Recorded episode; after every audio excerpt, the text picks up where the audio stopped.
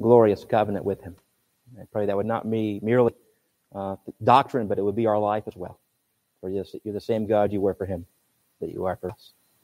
We pray this as those who are sons of Abraham by faith, heirs with Christ. We ask this in his name. Amen. So we're coming here in our, our study of covenant theology to the covenant with Abraham. This is the paradigm. This is often used, and we use it. This is the paradigm for every other covenant in many ways, every other part of uh, one, of, of of the covenant of, uh, of of grace. We've been talking about that. And just by way of uh, review, let me give you a quote here from uh, Ed Clowney. You know, he he he died. I, I had the privilege of being in the same church as Ed Clowney for a couple of weeks when I was in Houston and he was in Houston. Um, he was old then, um, but. Uh, He, he says this: the Bible has a storyline. It traces an unfolding drama. The story follows the history of Israel. It doesn't start there. The narrative doesn't pay tribute to Israel. It reg- regularly condemns Israel and justifies God's worst, most severe judgments. The story's God's story. It describes his work to rescue rebels from their folly, guilt, and ruin. If there's one thing that we must know, it is this. The Bible is one story. It's one book. It's one story. It's one book. It is a unified, glorious picture. That's why we've talked about this covenant of grace as one grand sweep, one great arrow through history. And along the way, we saw it last week a little bit with Noah. We'll see it today with Abraham. We'll look at Moses, David, and then, of course, Christ, ultimately. But the problem is, I was trained. I remember reading when I was about six or seven years old, that little kid's story Bible. It had the pictures in it. I think I saw a copy of it at a used bookstore about a year ago or so, and I was like, oh, nostalgia. Um, but what, what did it present the Bible as? What did, it, what did it present the New Testament and the Old Testament as? A collection of stories. And so I read about Noah, I read about Abraham and Moses and David, and they were just little dots, disconnected. And for most of us, that's that's kind of how we, we are trained and prepped to read the Bible, as disconnected dots that may or may not be on the same line. Cool stories, interesting stories.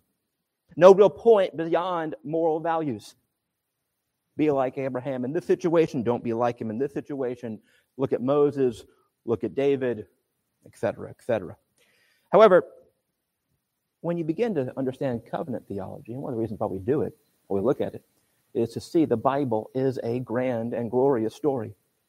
That first and foremost, the Bible is a dramatic depiction of God's deliverance. I hope that's one way of encouraging you as we come to kind of look at this particular instance with Abraham in the storyline of the Bible. Now, every week, I, want, I do want to kind of recap a little bit and push the boundary a little bit of what we're uh, supposed to be covering in this class on the covenant of grace. So let me start here by giving you a definition. You have it there in your outline. A definition from the old Reformed standby, Louis Berkhof. He, he calls it this. He says this is the covenant of grace, that gracious agreement between the offended God and the offending but elect sinner, in which God promises salvation through faith in Christ. And the sinner accepts this believingly, promising a life of faith and obedience. Every covenant we've talked about has two parties. It has, therefore, an agreement. Now, this agreement, at least as Berkhof defines it, includes the last statement: the sinner accepts this agreement and promises a life of faith and obedience, which leads to the question we'll open with. You have it right there. In God's dealing with Abraham, Moses, David, us, in God's covenant relationship with his people, is this covenant of grace, is it conditional or is it unconditional? Let me uh, outline what those words mean. Does God set conditions on his favor?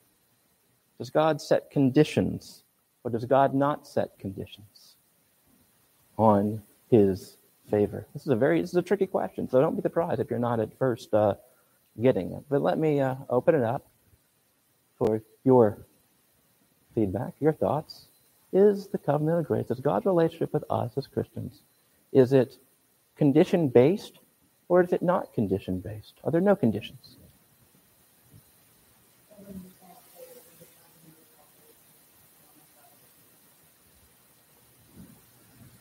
Fair? That's fair, yeah. Are there conditions attached? Okay, I see Greg saying no conditions, unconditional. Okay. Why is that, Greg?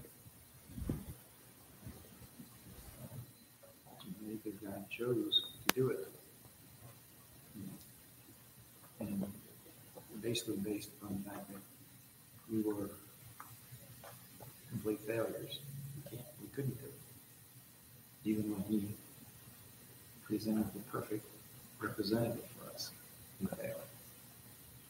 So that's one vote for no conditions, right? We couldn't do anything. God, God chose us. Okay.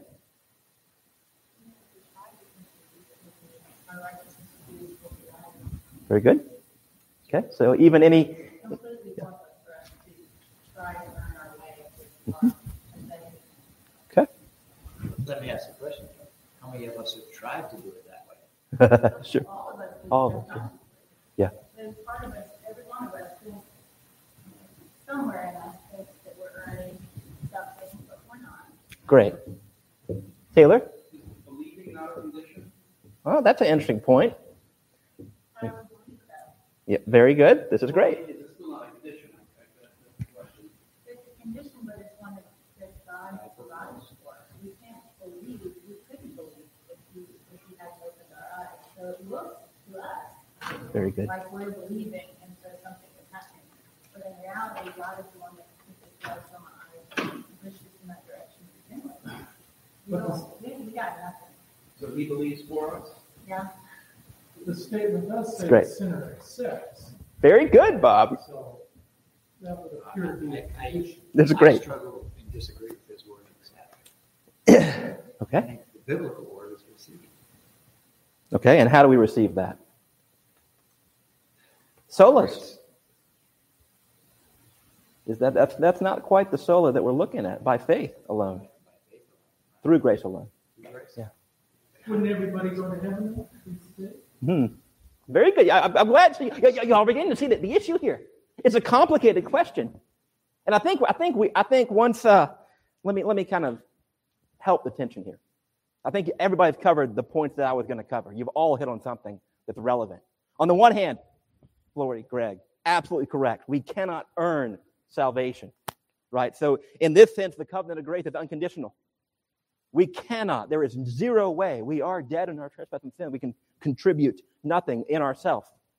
Absolutely. And yet, and yet, let me quote uh, Kevin DeYoung here. He says this, many Reformed Christians have objected to the word conditioned being used in connection with the covenant of grace. But Berkhof argues, this was largely due to a reaction against Arminianism, that old bugbear, which employed, that's me, not him, uh, which employed the word condition in an unscriptural sense and therefore a failure to discriminate properly. Here's, here's the key thing that uh, DeYoung and I think um, we need to grapple with. That's why I bring it up. He says we need to distinguish between, here's the key distinction, meritorious conditions and necessary conditions, right? So we can't earn it, right? So no meritorious conditions. Zero, zip, zilch. However, there are necessary conditions. This is kind of what Bob and Taylor were, were, were hinting at. Yeah, go ahead.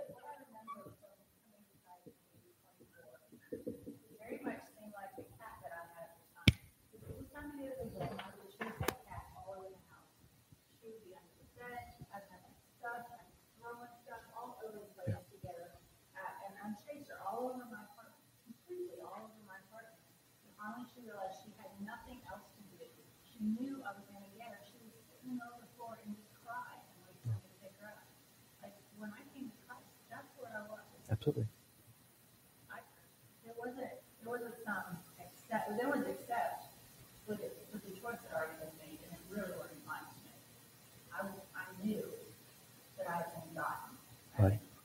right? Absolutely. Absolutely. And I think that's that's what we should be able to say as every single Christian, right? There's there's there's no other, right? We have to accept, we have to receive it. Whatever verb you use, our hands are simply out. We have nothing else. We have nothing to give. Yeah. Yeah. Absolutely. Absolutely. And and that's that's why when our when we talk about the, the covenant of grace and salvation, we receive it with this empty hand. We have we have nowhere else to turn to. I, I looked at the hills. From where does my help come? My help comes from the Lord, not the hills. You know, the Lord of heaven and earth. Now, DeYoung mentions this. Let me just continue. If I were to say you need a ticket to enter Truist Park to watch a Braves game, the ticket would be a condition. You can't enter without the ticket. But that does not tell you how you get a ticket.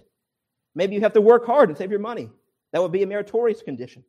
But perhaps the ticket was given to you as a gift, in which case it would be necessary, but not a condition you have met by your earning or deserving. In the same way, faith is a necessary condition for truly possessing the blessings of the covenant, but it's not a meritorious condition. Right? And I think that's a very key, because a lot of folks, you can even tell right now in these last five minutes, there's a lot of confusion. That's a challenging question. And I'm not going to solve it in these five minutes because we're just, just an opening teaser, an appetizer for our, our discussion. We're going to look at it in more detail down the road. But I do want to at least trick you to be thinking about the fact that, yes, there are no meritorious conditions. Or if there are, we discussed it two weeks ago, I think, Christ, the second Adam, has fulfilled them. He has done all things necessary. He has obeyed in our place. And yet, what does our Catechism say? All that I must do is receive this gift. Right? I have to receive the gift. So whether you call it accepting or receiving, whatever word you want to put in there, faith is a gift of God. It's a gift of God. Isn't that what Paul says? Ephesians chapter two. So that no one can boast. Faith is required. It's a condition, but it's not a condition that you do. I mean, in that sense, Flora, to use your uh, lovely cat example, which, of course, you know I enjoy, um, the cat cried out at the very end.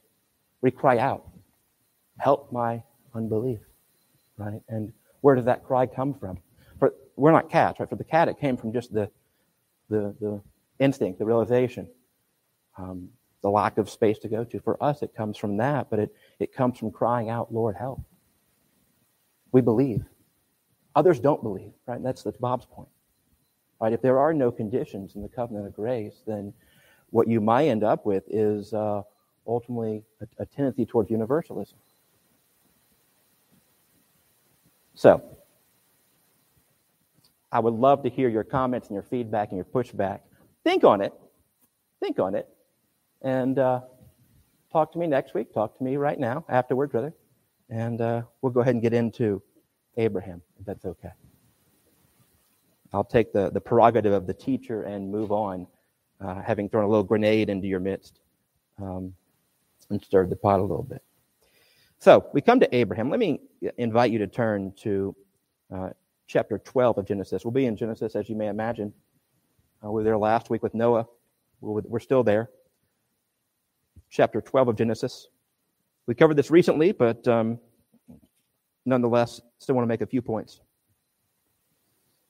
Genesis twelve, beginning in verse one. Uh, I'll read through verse three.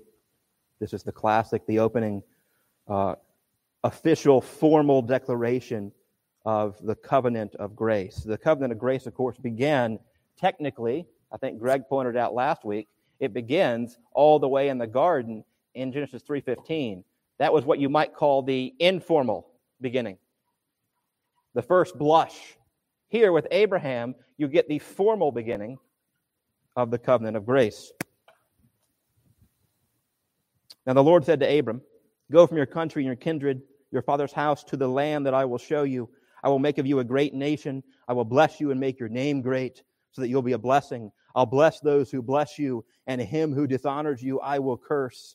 And in you all the families of the earth shall be blessed. So you'll see here that, that there are three promises of blessing. I've mentioned them in your outline. They're the same ones, similar at least to what we had in the garden. You recall that God in the covenant of works laid out the command to be fruitful and multiply. That was the demand. Adam, go fill the earth.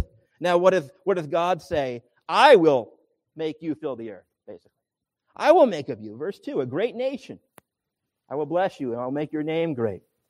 So what we have here is this, uh, this first promise of people fulfilling that call in the garden. Second, place. Well, this really comes first in the in the uh, in in verse one. He says, "Go from your country, your kindred, to your father's in your father's house, to the land that I will show you." You recall, of course, in Eden there was a Garden of Eden. That was the place. It was paradise, and yet now God is calling Ab- Abram, Abraham, to a different place. And we'll look at that. He promises, "I will show you the land. I will bring you there." And then third, I will bless you. I will bless those who bless you. Implicit here is the promise that God will be with him. How can God bless if he's not with? The implication is the presence of God. Clear on that? that that's not terribly challenging to see. That's kind of classic. Any questions on any of that? Now, let's look and see what this actually means. Let's look first at the um, the the land promise. We see here, verse one, go from your country, your kindred, your father's house, to the land that I will show you. I will bring you there. I will bless you. Who's the subject in all of this? God. I, I, I, I, I, I. Over and over again, God calls Abraham unilaterally. He, he says, this is not a discussion between equals. This is not a joint discussion. I will do this. I will make. I will bless. I will curse. God speaks and it will pass. It's notable that this comes on the, on the, the, uh, the backdrop of, of uh, the Tower of Babel. The Tower of Babel is man's attempt, humanity's attempt to do all these things. Humanity attempts to make a great people. They're already together in one people. They want to make a great place, a great temple, a great building, the Tower of Babel. And they want to be with God. They want to be in God's presence. They want to build a tower up to the heavens to basically assault heaven and take it from God. Kind of like the uh, some of the humans might do on, on Mount Olympus from time to time. Yes, sir. Mm-hmm. Absolutely. Absolutely. And, and what we have here from the get-go in this covenant of grace is a new beginning. God will do from Abram what Nimrod can never do. And here we have a big promise. God promises a big land. We'll know the land is, uh, at this time, a demilitarized zone. It's kind of the, the borderland between Egypt and Babylon, Egypt and Mesopotamia. You don't want to go and live there. But nonetheless, God says, it's my land. Abram, you know, if Abram could ask something of God without knowing any of this, I mean, think about the, the, the prayers you pray to God. What are the kind of prayers you pray? If they're like the prayers I pray, they're small prayers. God, help me with this issue. Help me make some money. Help me fix my little rash on my toe. Help me take care of my family needs. We pray small prayers. And Abram, I, I, I will bet you that uh, given the choice, he would have asked for forty acres and a mule. He would have asked for a little bit of land. But God gives him a humongous, a, an entire country, far more land than he would have needed himself. You see, one of the very basic points about the covenant of grace is that it's better than what you, what you expect. The covenant of grace, when God saves you, and this is a picture we'll see of salvation, of course, but when God saves you, he saves you bigly. He saves you greatly. That's not a technical term. He, he saves you with mighty salvation. He saves you far better than you would save yourself. He does things to you and for you that, that we can't even imagine. And so the question is, are we choosing the easy options because we are not trusting in God, the same kind of God that Abram had? The challenge, friends, is that, yes, God calls us to be faithful in small things, absolutely, but not just in small things. Sometimes that's a setup for a big thing. Are we afraid to hope for more? We're afraid to hope as God's people for more. Do we expect and hope and pray? I think most particularly we pray for God to do great things in our midst, in our lives, in our homes. Or are we content just to kind of survive? Too often we don't expect God to do dramatic things, but what does he do here? He does something dramatic. He does something dramatic. Um, now, as as a side note,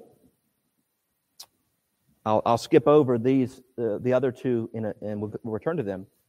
Thus far, the place. As a side note, I want you to see how immediately the promise of the land is attacked. Chapter thirteen. Chapter fourteen. Immediately, what occurs right after the great promise is the great attack, the great attack of the evil one, right? There is an alternative covenant out there. You recall we've been mentioning it, right? There's the covenant of works. There's the covenant that says you must earn this. You must achieve it. You must do it. And Satan wants to destroy Abraham, and sin wants to destroy him. And that's why he is faced immediately with this choice with his brother Lot. Do I choose the good land, the green land, because that's what God's gonna, supposed to give me, or do I not choose that?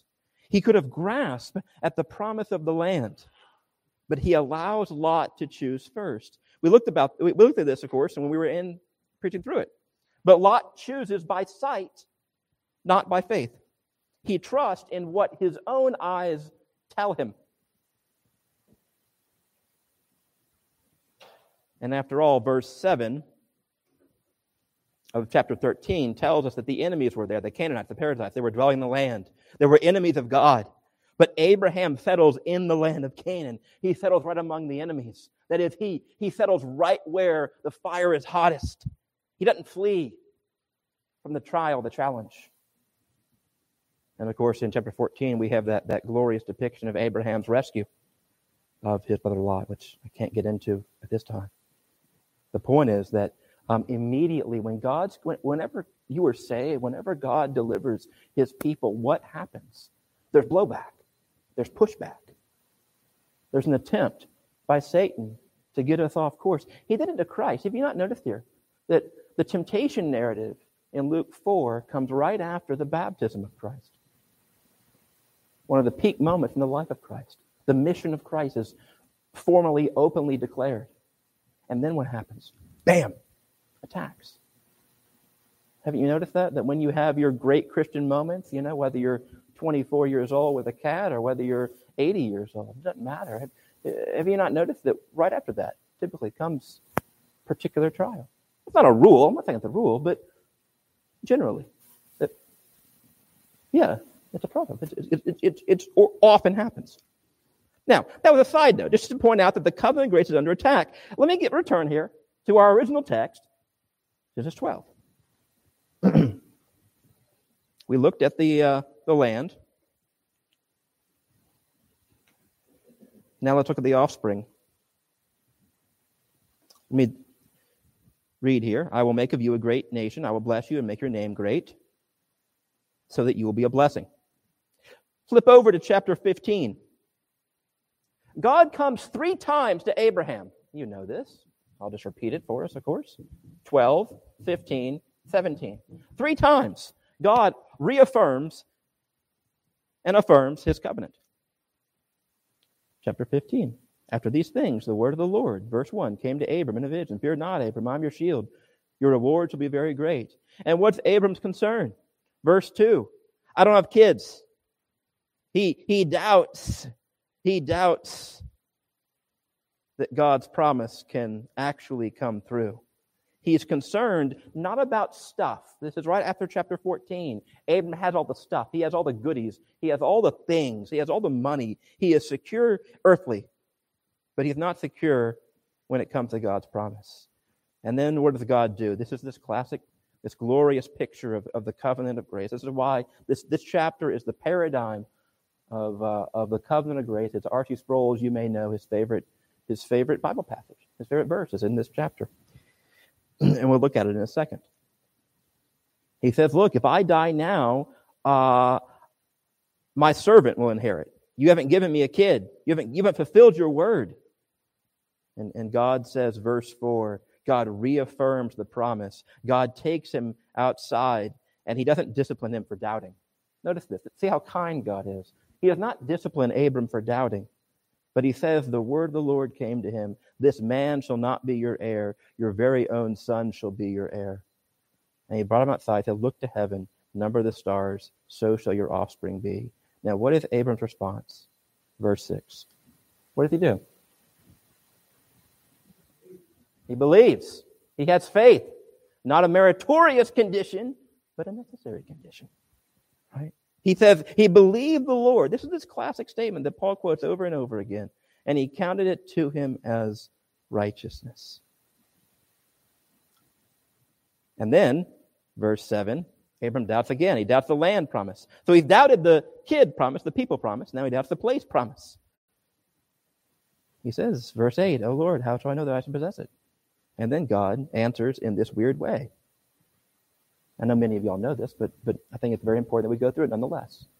God answers in this strange ceremony that makes total sense to Abram, but very little sense to us. He answers in a classic uh, diplomatic treaty format. In Genesis fifteen,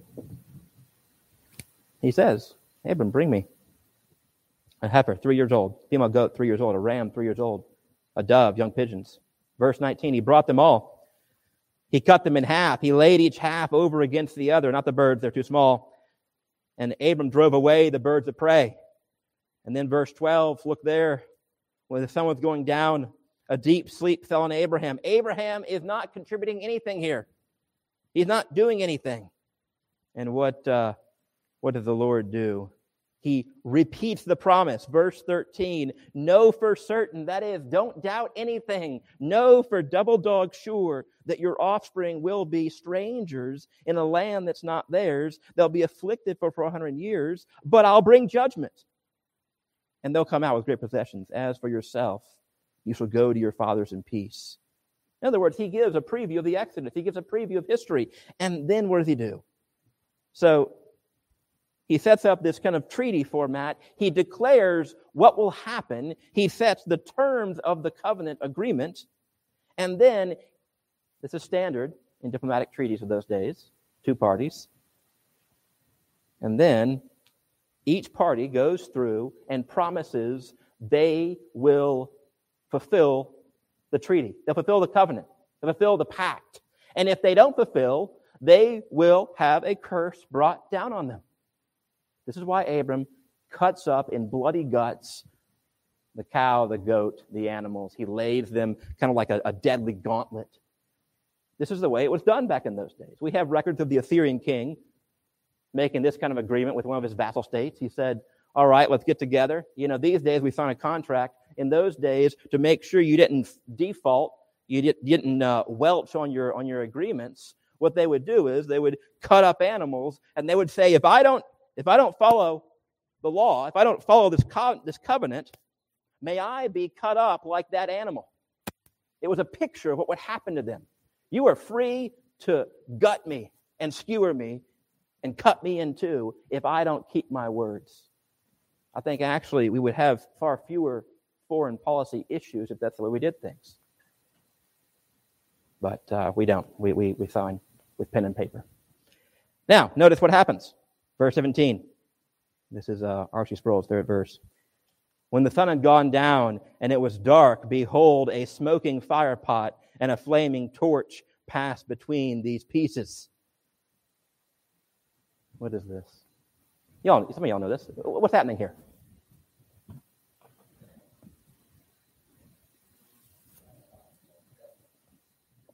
God is ratifying the covenant. Perfect, right? God in the picture of a smoking firepot and a flaming torch, as if they're kind of levitating in air, you might say, they pass between the pieces, a symbol of God's holiness, a symbol of God himself. He is saying, if I don't fulfill my side of the covenant, may I be like these animals. He is taking, and this is the nerd term I have on your outline, a self-maledictory oath. Now, here's the question. Where's Abraham? You know where I'm going, Greg. Very good. Where's Abraham here? What's he doing? He's sleeping. Because well, what should happen here is that God goes through it, and then Abraham runs the gauntlet. And he says, look, if I don't have faith, if I don't believe, if I don't really trust you, cut me in two. That didn't happen, though. He doesn't run the gauntlet. Why not? What's going on here? What we have is, is the Lord himself saying, I'm not just taking my side of the, of the contract, I'm taking your side as well. If I don't do all that I have said, if I don't bless you, if I don't give you the land, if I don't give you uh, my presence, my very self, may I be cut in two. He is cuss- cursing himself. A self-maledictory oath. In case you need further kind of details, this is what's happening in the background. You can look up Jeremiah thirty-four eighteen, where God says, the men who transgressed my covenant and did not keep the terms of the covenant they made before me, I will make them like the calf they cut in two and passed between its parts. This is the way they did things. This is the way they did things back in the day. Now, what we have here is a glorious picture of um, of how how God fulfills, how God fulfills his word. Um, yeah, it's it's just beautiful, and I'll uh, I'll give us more details in a, in a few seconds on that. Any questions on that critical concept? God is taking the curse himself if he does not fulfill all the terms. This is why there can be no merit, not from our side, because we're asleep. Like Abraham. We're sleeping on the job.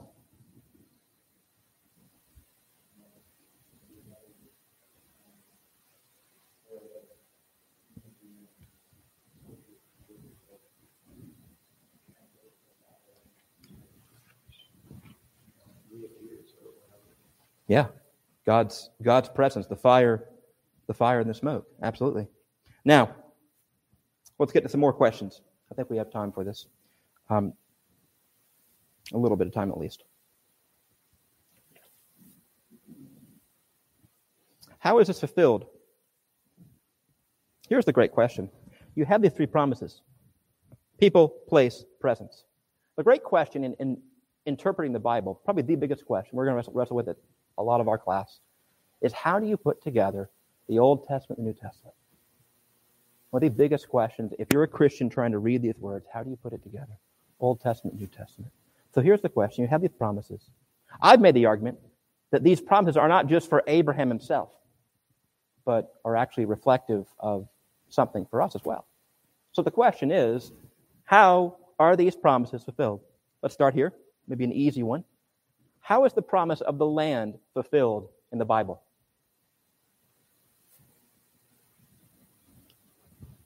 How is the land promise fulfilled?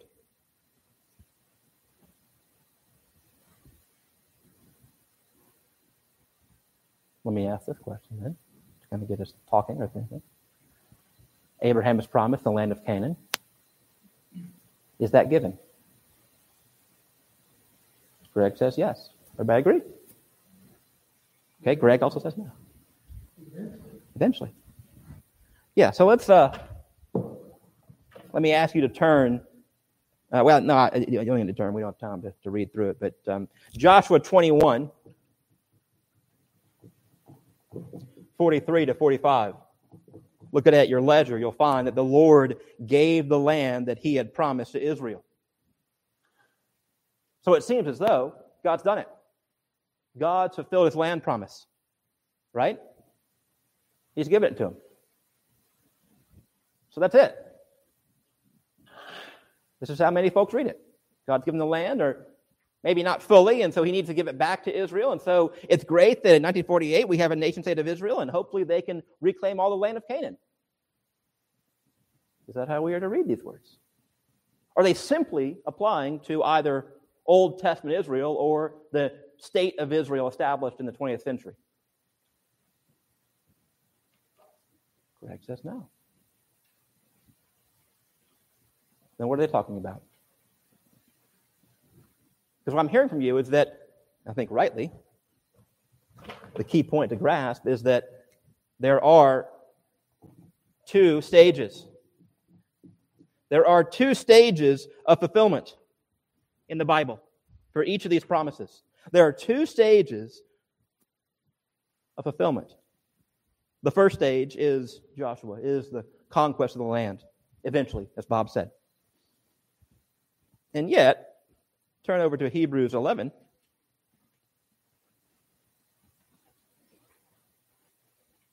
Hebrews eleven, eight through ten. I'll read it. You know these words, likely. By faith, Abraham obeyed when he was called to go out to a place that he was to receive as an inheritance. And he went out, not knowing where he was going. By faith, he went to live in the land of promise as in a foreign land, living in tents with Isaac and Jacob, heirs with him of the same promise. And then verse ten. For he was looking forward to the city that has foundations, whose designer and builder is God. The city that has foundations. Notice there that the author of Hebrews does not say he was looking forward to the land. He does not say he was looking forward to the land of Canaan. He doesn't say the country, the nation of Israel. He says the city. Now that's weird because you know the promise of the land is bigger than one city. It's bigger than just Jerusalem that David had.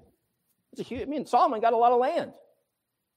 So clearly God's not talking about that. Clearly he can't mean that. See here that the covenant of grace, the promises of the covenant of grace given to Abraham are not simply a one-stage Old Testament fulfillment. They are, uh, I think Calvin would talk about it as having a larger fulfillment.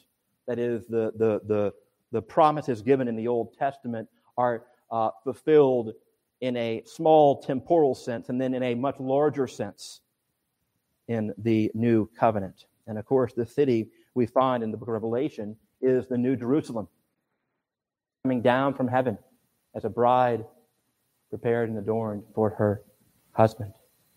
Um, and as Peter says, we look forward. Peter applies, and, and the, the New Testament applies this covenant of grace promise with Abraham. It applies it to us. Peter says we look forward. We expect with hope. We look forward in heaven to that imperishable, unfading inheritance. Now, I don't have time to go into the other promises. We may have to cover them next week. Um, but any questions on that? That's a vital point to grasp. That when God promises in the Old Testament, when he makes these promises, which again are, they, they smell like what Adam was called to do. He was called to achieve them. He failed. It's important to see that God reaffirms them unilaterally, and he does so in preparatory fulfillment in the Old Covenant and then in full blush, full bloom in the New Covenant.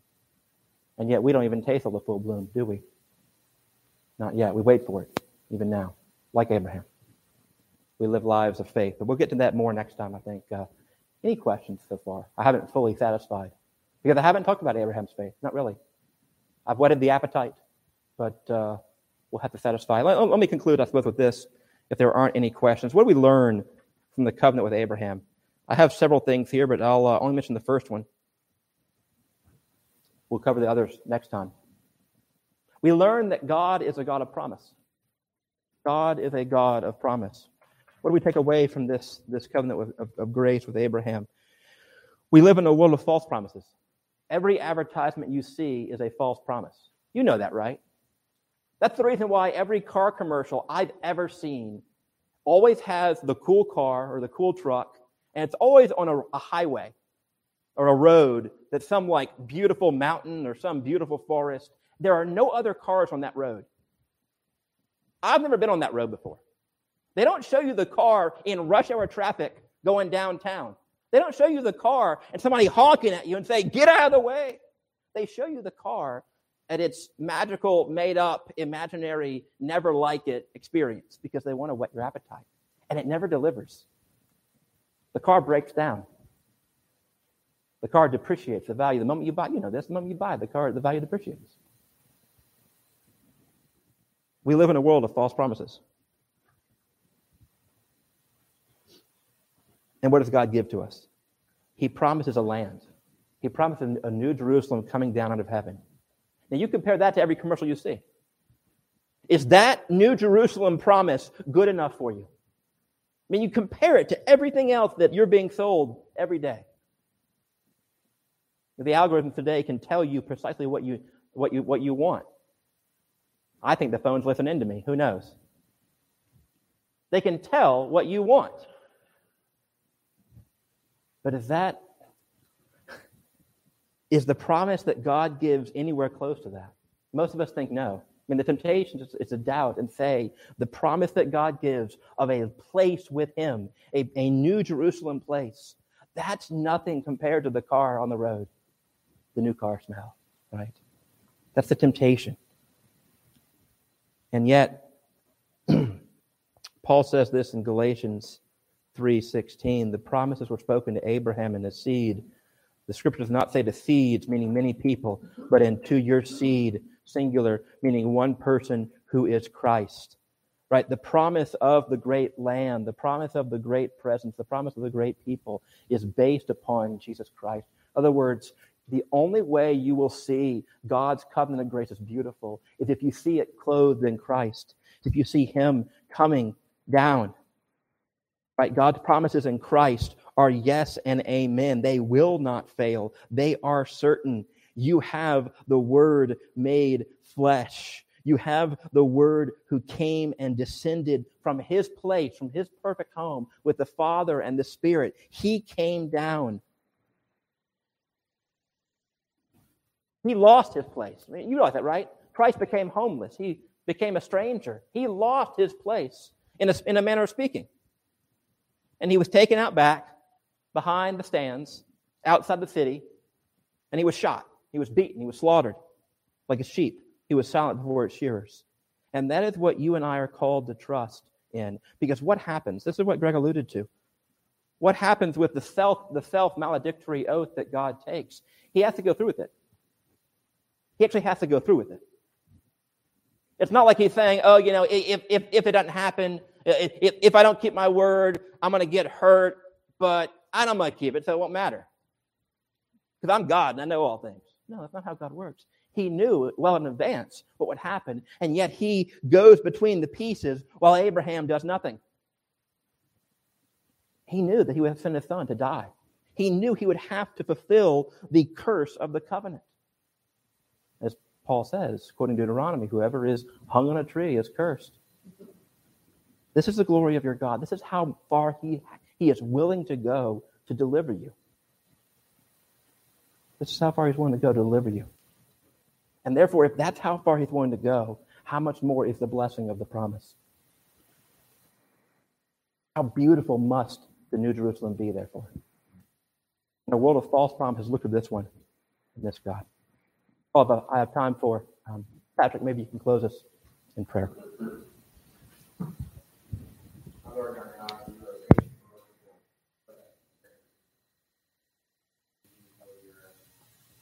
Great and precious promises, which are all that we need for life and godliness.